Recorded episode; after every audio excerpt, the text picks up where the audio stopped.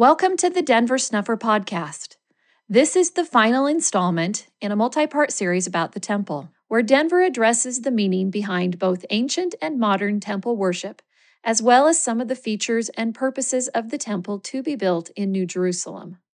When the tabernacle was first built, the portable tabernacle, all of the details on how to put that together was given to um, Moses, and the temple got constructed from natively available materials while they're wandering in the um, wilderness.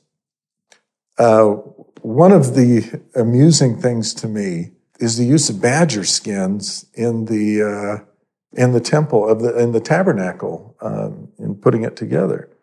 There are there are really two animals that you run into up in Idaho that that you stay away from mountain lions are predatory and dangerous to men if you give them the opportunity. And um, you can't even keep them away with campfires. They'll come poking around a campfire. Uh, and badgers. Badgers are so mean an animal that even grizzly bears leave them alone. No, no one likes in nature to confront a badger. And so when badger skins are being used in the tabernacle of Moses, I think, well, that's useful in one way. You're disposing of a, of a population of these vicious animals that may be out occupying the same territory. Um, but you're going to have a hell of a fight on your hands if you're going to, if you're going to harvest badger skins to use in your program. Um, I mean, they had animals. They could weave wool. They had skill sets. Um, but largely, the um, the componentry that was in, uh, used in the uh, erection of the tabernacle were locally available materials and locally available craftsmen could fashion them. That's really in contrast to what happens when the temple is to be built at the time of Solomon because the temple required skills on a whole nother level of magnitude, including uh, cutting, fashioning, and placing uh, stonework. The um, the Book of Mormon refers to the temple built by the Nephites as inferior to the um, to the temple that had been built at Jerusalem because it did not have so many precious stones. The word precious stones, some people have taken that to mean emeralds and rubies and diamonds. And I don't think that's what it's referring to at all. I think it's talking about the, the difficulty of the stone masonry work and fashioning large interconnecting fit together stones in order to to make the um, the structure itself sound engineering sound aesthetically sound and so on. When solomon went to erect the temple he looked at the available materials and the available skills and concluded that they didn't have the capacity to fashion the uh, structure that God wanted to be built as his house. But he knew that there was an adjoining kingdom presided over by the king of Tyre, Hiram, who did have, because he'd had public works accomplished, who did have the required um, skill set in order to construct what needed to be constructed. So the Temple of Solomon was constructed with the wealth donated by the nation of Israel to the adjoining kingdom of Tyre, who sent the laborers to accomplish the work. And the outcome of that was acceptable to God because at the dedication of the temple by Solomon, the cloud of the Lord appeared. The presence of God was felt. The term that gets used by scholars is the Shekinah. it occupied the temple, eh, so much so that people were, were vacating the building because of the glory of the Lord that was there. And so you can't gainsay or question the validity, the, the propriety of using skilled laborers from outside the um, nation of Israel, the people of Israel, to construct the house of the Lord. We're a fairly small people with a fairly daunting task, and the, the manner in which the task is to be achieved is going to have parameters prescribed by God. Details are going to have to be met, and the workmanship is going to have to conform to the pattern that's given by God. But that doesn't mean that we have in our possession the capacity to do the work. But there are artisans, there are artisans all over who can fashion what needs to be fashioned, cast what needs to be cast, carve what needs to be carved, and uh, erect what needs to be built in order to conform to the pattern. And all of that is available if we have the means to hire the artisans, if we have the ability to uh, employ the necessary skill sets. One of the amusing ideas, if you think about it for five minutes, about the prophecy of who's going to build the temple. Right now in America, the construction trades are largely manned by people who are descendant from native tribes that are viewed by most Americans simply as another Mexican, but who have native blood, who are filling the, the construction trades everywhere in this country. I just had to have some 25 year old stucco on my house redone. And uh, the crew that did it had a Anglo European foreman. He wrote the contracts and he took the money.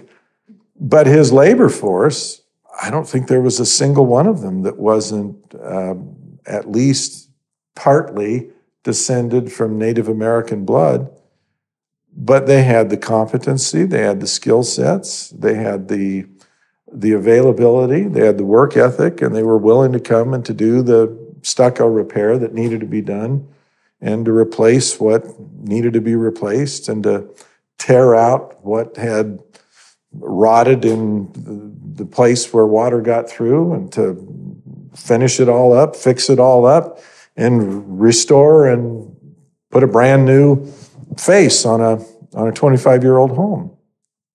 Well, if the descendants of the remnant of this land are going to participate in the construction of the temple, and you hire any workforce right now to do it, and you gather the money from among our people to hire craftsmen to come and to do the work of the building, you will not be able to do it without employing the people who were foretold to do the labor. It's just the way the construction trades work in America right now. So whether you think that that prophecy requires some devoted religious, um, believing uh, holder of um, faith with us, to accomplish the work, or whether you look at the analogy to the temple that was built at the time of Solomon, employing neighboring tradesmen to come and do the work, either way, you're going to wind up with the blood of the Native Americans laboring on the erection of the temple because that's where the craftsmen are. That's where the tradesmen come from. So if, if I were to say, what can we do to get ready? I think the best kind of preparation would be to gather the necessary wealth in order to employ the skills to get the work accomplished and not for us to begin fashioning articles, that are going to have to be transported and delivered and set up. It's true that there, there are a number of articles that are uh, fixtures or fashionings of things that will have to go into the building when it's when it's erected.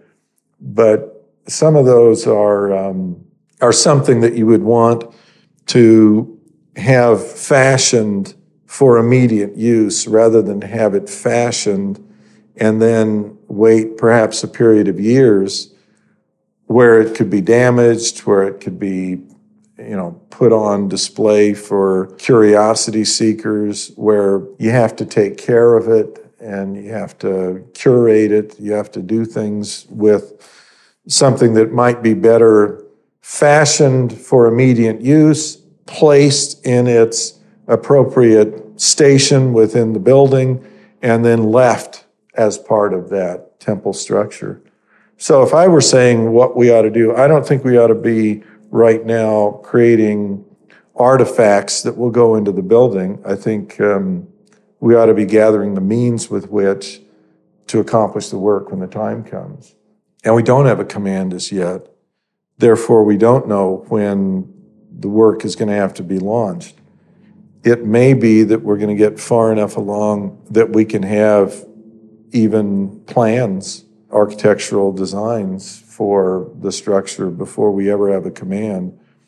Because given what I know about the construction trades, the day you decide to erect a structure, your first year is probably going to be occupied with architects.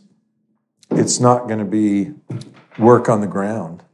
In the Nauvoo temple, I've seen some of the designs by the architect that went into the structure, but it was sort of a design build. In beginning the work, not all of the plans even existed in order to be able to complete the work. For one thing, the upper attic space did not have a design at all at the time that Joseph Smith died. So, although there was a structure and there was an attic area, and the attic area would be co opted in order to present a ceremony endowment, Joseph had ordered canvas that was intended to be used outside at the Bowery in order to have a canvas tent protect the people from the weather so that conferences held outside would be a little more tolerable. Several of Joseph's talks ended because of wind and rain and the hostility of the environment to holding meetings. He'd ordered a lot of canvas that was intended to, to go into the Bowery, which after his death, with no plan for the attic space, they took the canvas, they cut it up, and they divided the upper area of the uh, Nauvoo temple into spaces for the presentation of a, of a ceremony uh, with canvas separations. They took, for example, an area that was intended to be the Garden of Eden or to, to symbolize the Garden of Eden. They moved some plants in there. So it was a canvas separation on the upper attic level with one compartment of that canvas division with plants that they brought up and put inside to symbolize the Garden of Eden area and so on throughout the upper area. When they abandoned Nauvoo, they took that same canvas that was intended for the Bowery and they used it to cover covered wagons for the migration to the west. And so part of the attic space canvas divisions for the uh, ceremonial presentation saw later use as covered wagon material for the Western migration. But, but Joseph, on a design build, the labor force was, was full of expatriate English craftsmen who converted to the church and came over and they were, they were capable of accomplishing the trades. Um, poor Englishmen. And in fact, they, they needed employment and church uh, donations were used to pay the laborers for the time that they spent laboring on the temple. Some of the labor was tithed, but some of the craftsmen were there employed full time doing the work. Well, they never had a plan to finish the building out. So when they got up to the upper levels after the death of Joseph Smith, they improvised, and inside their improvisation, they staged a form of ceremony, the best they could recollect of what Joseph had, had done in the red brick store upstairs. And um, we won't be able to do a design build because before you ever turn dirt to begin excavating for foundation, you normally have to have everything planned out in order to make sure everything will fit together as you get to the final bit. And uh, architects don't do design build of something like a temple. You can do it on a warehouse. You may be able to do it with, with some kinds of structures, but a temple building, you really need to have everything completed in the design right down to the to the finished details in order to make sure that everything will will fit together. I designed a house. Well, this building we're sitting in right now, I designed this building. But when I designed the house and when I designed this building, I had to go hire uh, a competent tradesman, draftsman, or architect to get a working set of drawings.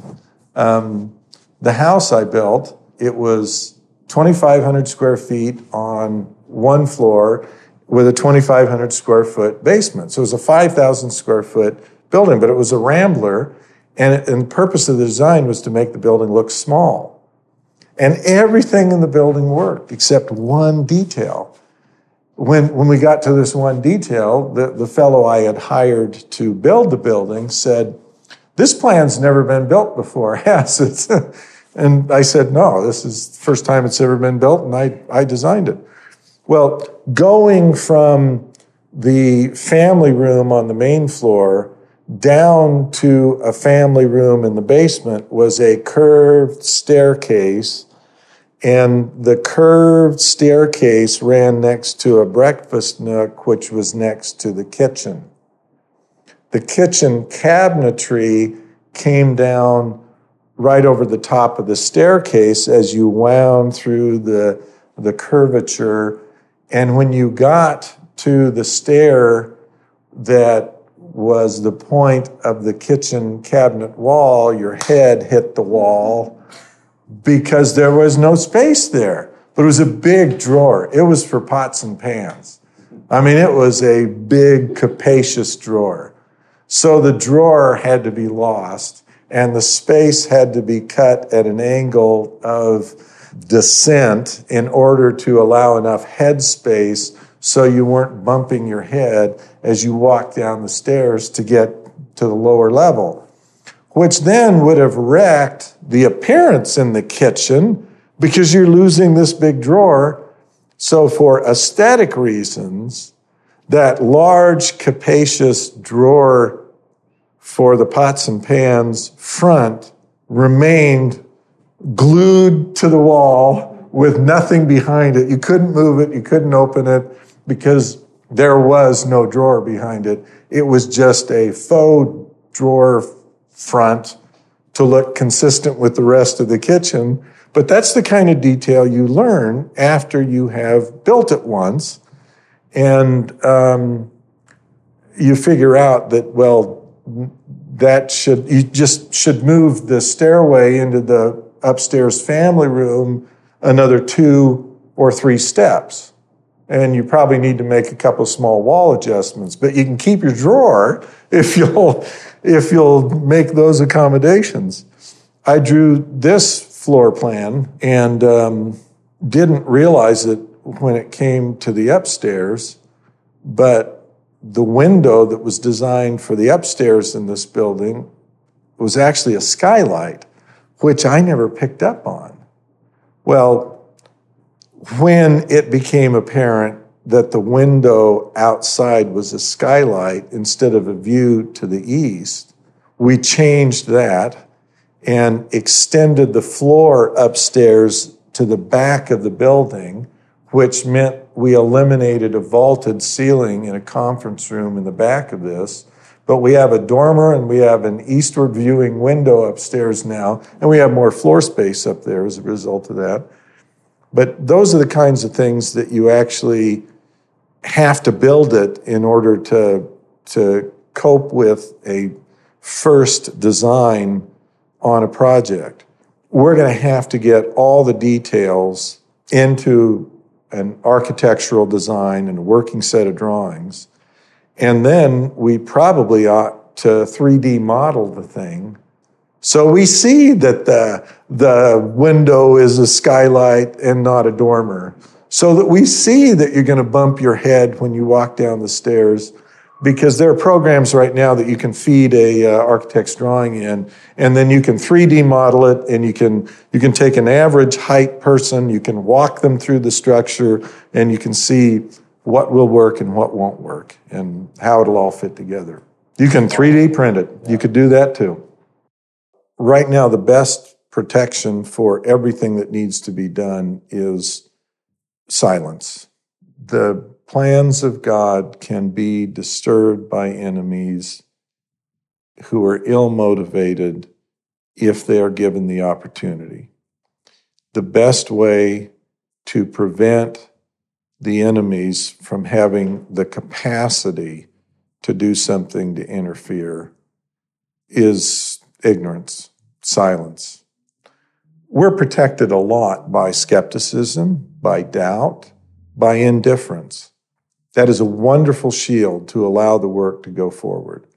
Indifference doesn't pose a threat. Outright motivated hostility from someone who wants to interfere with the work of God uh, can be troublesome, but there's no reason to inspire them or to give them the capacity to achieve anything or do any mischief if they don't know anything. And so leaving people in ignorance is a great protection. However, it would be, in my view, better to have someone who, in their heart, knows that what this amounts to is a house for God and whose devotion to God is reflected in the effort that they make. That would be far better.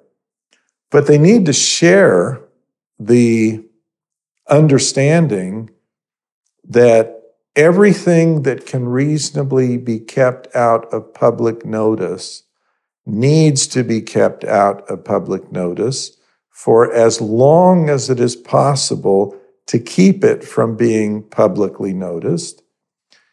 And only what merely must be told should be told when it is inevitable that it must be so our tendency to get excited and to talk about things before their time creates an enormous peril for a lot of things that would have been better served and more easily accomplished if we'd simply held our peace. There's a vast, vast difference between what some of the people who composed scripture knew and what they put into the scriptures to make available for us to read. I don't know how many times, maybe I should search this so I, so I know the, the number, but I don't know how many times, but it's fairly frequent. The Book of Mormon starts out and tells you here's a story. Oh, um, I'm not supposed to disclose this. I can't tell you this. It starts with the first writer in the Book of Mormon, Nephi. It goes all the way through the end of the thing. It concludes with the last writer in the Book of Mormon, Moroni, saying the same thing. Oh, I was about to write more, but I was commanded not to do that. That ought to give you a hint. I mean, one of the things that God requires of his people in order to accomplish what needs to be accomplished in a fallen world is the capacity to respect the boundaries that he establishes as opposed to boundaries we would like to see out there. One thing I have learned is that you must keep confidence with the Lord and keep to yourself things that he does not want out for public view. In the account in the New Testament of um, written by Luke of the conception and birth of Christ, the record talks about enough information to let you understand that the birth of Christ was miraculous and involved the will of God the Father.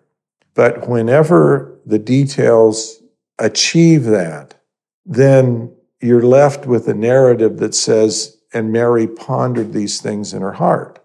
What Mary could have borne testimony to, and may have to Luke, and what Luke could have written, taking what was pondered in the heart of the Mother of God and putting it on display for readers for two millennia of the account that Luke left was so ill advised that Luke didn't record it.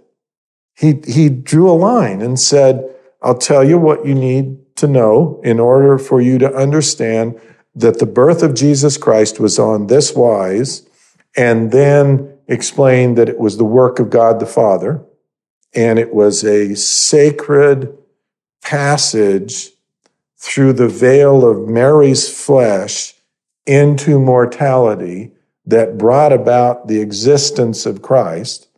And that's all.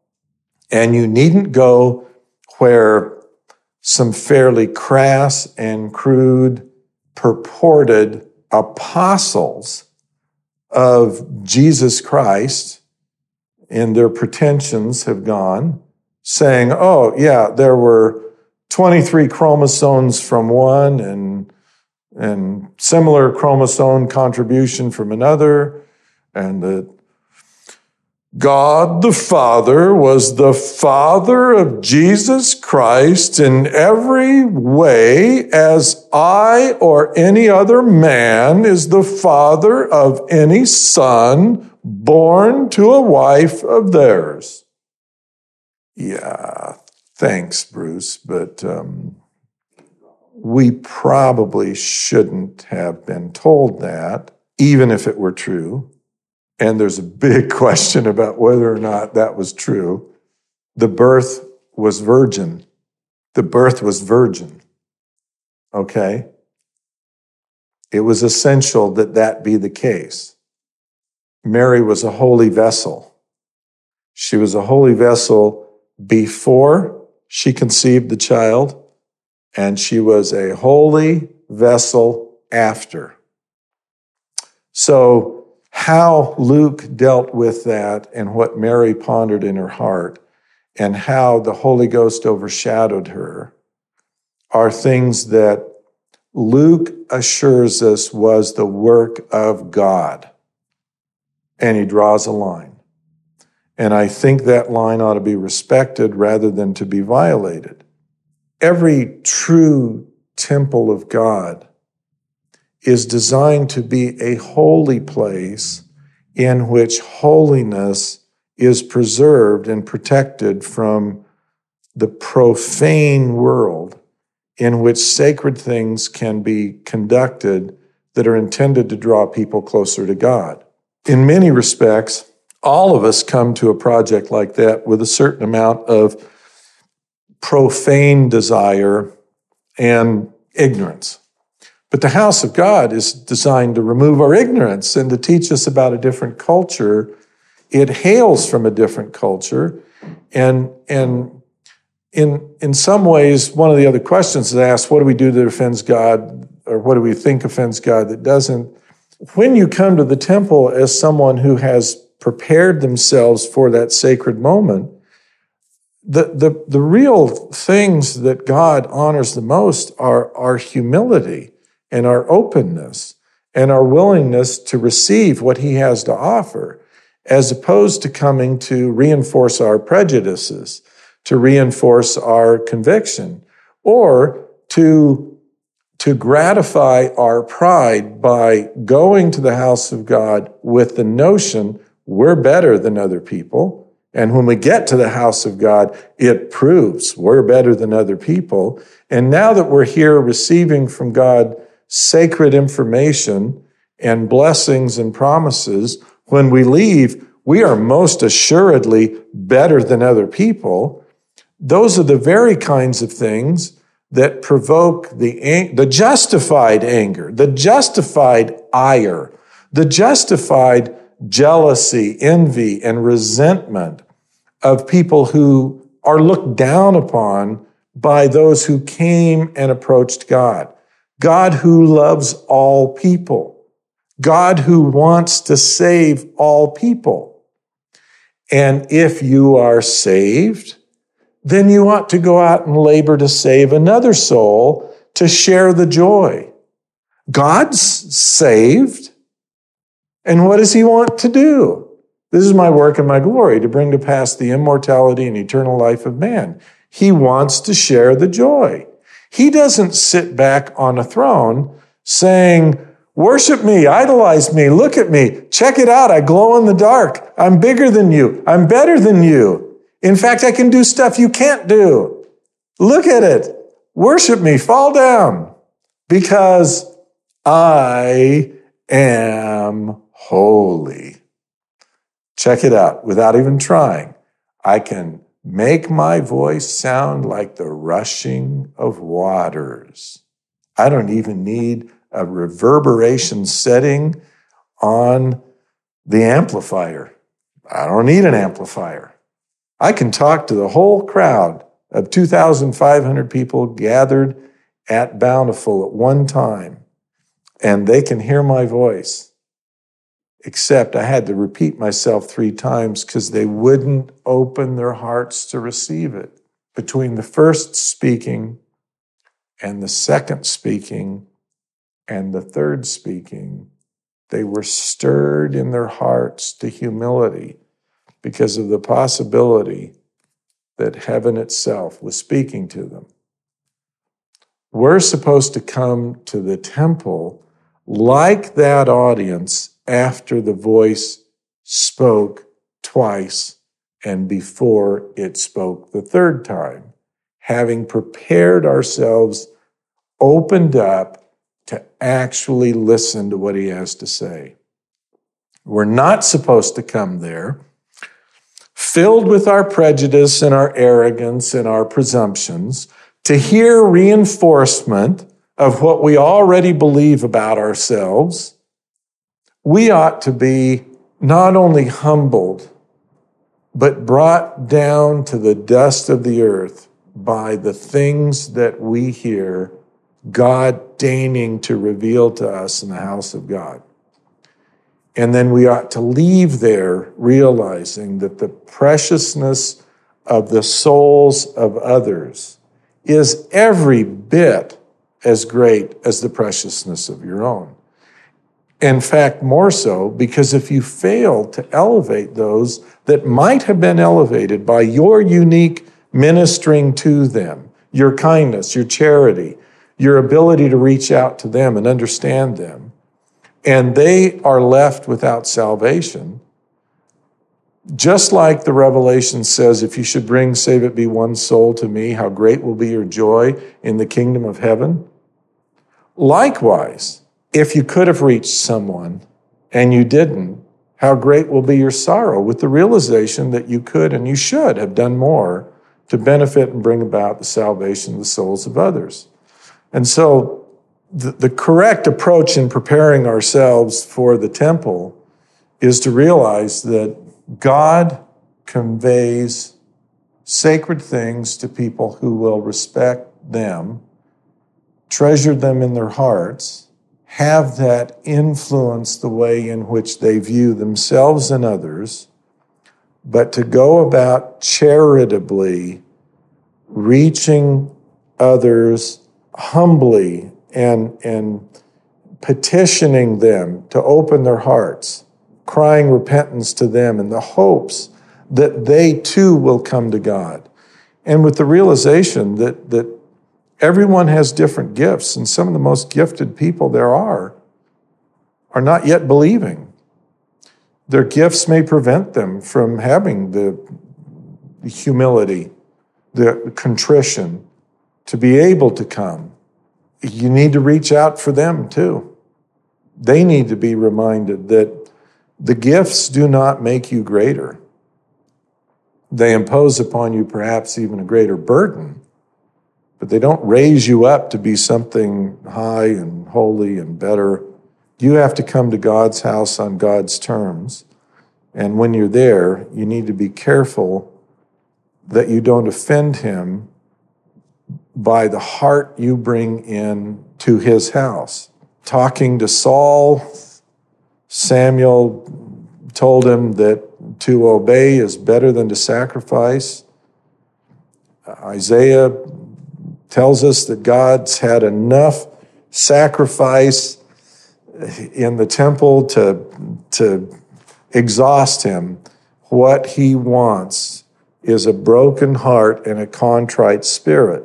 A broken heart, not because of the, the things that God is forced to make us suffer, because our hearts can be broken that way too.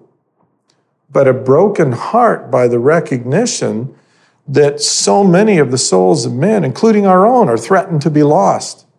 And our heart breaks at the idea that our Lord came and gave a sacrifice, the enormity of which defies anyone's ability to describe it, including his. When he's talking about the price he paid, he calls it exquisite. He calls it sore. He tells us, you can't imagine it. Our hearts ought to be broken for the fact that Christ went through something on our behalf that should break us in humility.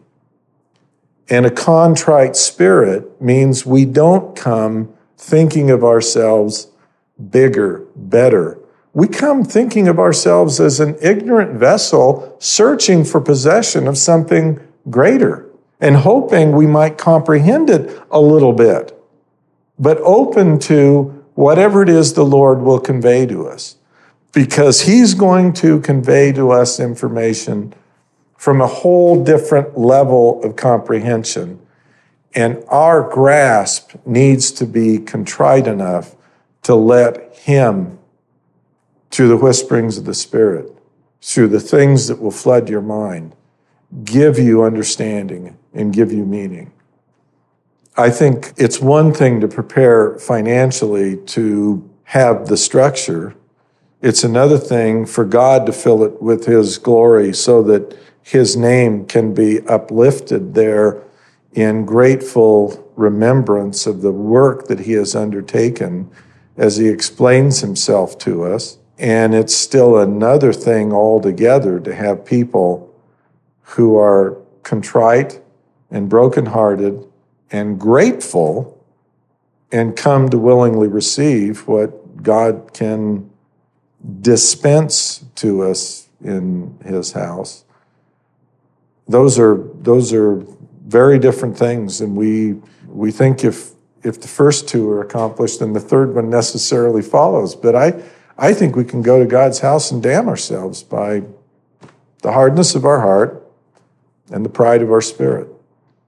And I, I think the answer to the covenant sort of warns us about that and about how we can, we can come and we can do everything that we think will satisfy him. But if we are not of the right mind, of the right spirit, of the right heart, we can still offend him even, even if we're doing what he asked us to do. We have to do it in the right spirit. And that's the biggest challenge of all. If the temple exists, its existence will be known because it's too late then to stop it. If, if it exists, it'll be known. And I don't think there will be such a thing as a temple recommend. I don't think there will be such a thing as one man passing on the worthiness of another man.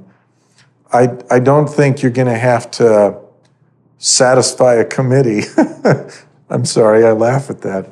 Um, the preposterousness of that strikes me as such a parade of fools and such a, a display of pretentiousness that it's really, at its core, it's ungodly. I, I think that the way in which people will gain access to the house of God is from God or angels. God's going to call people. God's going to approve people. And God's going to invite them to his house. How that gets implemented may involve um, revelation to people, but revelation that says this person is to be brought into the house of the Lord doesn't allow an independent evaluation. If God says, bring them into the house of the Lord, that's it. There's no more discussion to take place. Whatever your opinion is of that individual, whatever your independent evaluation would be, whether you'd raise your hand and say, yes, yes on that one, doesn't matter. If God says they're to be taken care of, they're to be taken care of, period. I also think there'll be a baptismal font, because it's one of the necessary accoutrements for a temple, at the, that'll be at the temple. And I think anyone who wants to be baptized, no matter where or if or how many times you've been baptized, I think everyone who's um, a faithful follower of God would want to be baptized for themselves in the temple baptistry once in their lifetime. I think everyone would want that. You know, I've been baptized and rebaptized, but for me, um, if there's a font at a temple, I would want to be baptized again. And um, that baptism doesn't have to be recorded because if you've been rebaptized and your name has been submitted and it's on the recorder's book, the recorder's book has to go into the temple. It'll be kept there but uh, but for myself and for my own heart and desire, I would want to have been baptized in the uh, font of the temple when there is a temple, and I don't think anyone can be forbidden from that. That's an act of repentance, um, renewal. Everyone's entitled to that. Heavens, um, what's his name? Russell Nelson could come and ask, and uh, I don't think anyone could forbid him. Of course, he's not going to. Pope Francis could be baptized if he wanted to. Feasts and the returning of the feasts belong in the house of God as part of, as part of that renewal.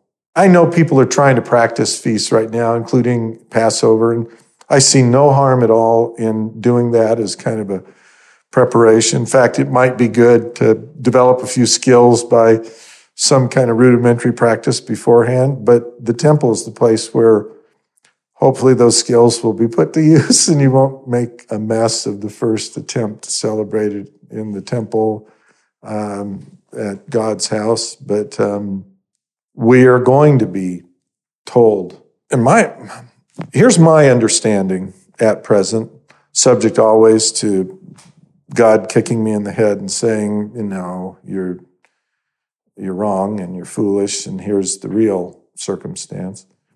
My understanding is that the feasts that were incorporated into the law of Moses were a preservation in a Mosaic law format of feasts that pre existed the law of Moses uh, the fall harvest, uh, the barley festival, these things preceded, they antedated the law of Moses.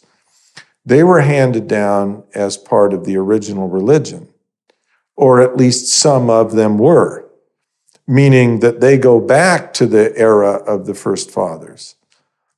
Anything that reckons from the first fathers, those to whom our hearts are to turn, that religious practice is to return and to be celebrated in the house of the Lord at the end.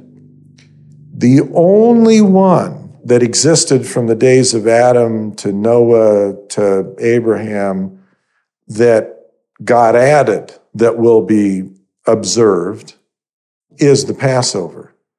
Because the, the Passover was added as an additional testimony given in the days of Moses to point forward specifically to the sacrifice of the paschal lamb whose blood would save Israel with a command that it got preserved.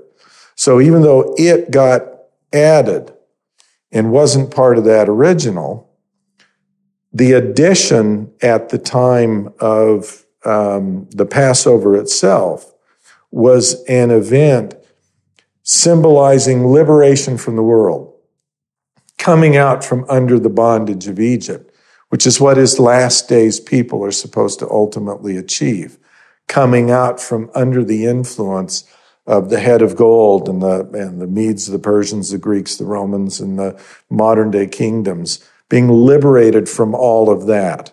And at the same time, being liberated as a consequence of the blood of the Lamb. So the addition of the paschal lamb and that feast is going to stand at the at the renewal. The rest of the um, feasts of Moses only insofar as they were part of what was from Adam to Noah, and only in the form that was celebrated during that time period will be preserved and observed.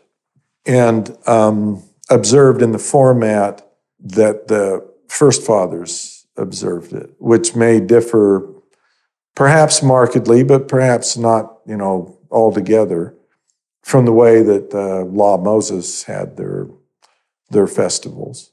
And most, most of the festivals were cyclical, tied to the ebb and flow of nature, seed time and harvest time, and to the cycles of the signs in the heavens in order to integrate into one religion things that are above and things that are on and things that are beneath the earth in one grand reminder that the architect of everything was God and that he set the stars in the heavens above and he set cycles and he set repetitious motions and he has alignments that bear testimony of specific events at specific times. And all of these are, are part of these observances, and we've lost track of them. They're not part of our holy religion because our religion's so incomplete and so inadequate. But yeah, there will be festivals. You've said that the temple is was is the original university. Yeah, it was, and is going to be again. And so, will it be a commuter university, or will it be more of a people go there and live kind of a city in um, other words, will people go caravan to the temple, learn what they need to learn, and then go back home? Or are they going to come there and reside? I, th- there's going to have to be some. there's going to have to be someone. One, I mean, some have to reside there. Yeah, there has to be a presence there, but you have a city, New Jerusalem, yeah. the center of which is the temple, and hopefully that gets upgraded at some point to Zion. Yes, right, right. It's a progression. But so we start with the foundation, the temple, and out from that would build New Jerusalem over time, and eventually one heart and one mind. You get Zion, yeah. And and so could you maybe and incorporate the city of Enoch? Eventually, yeah.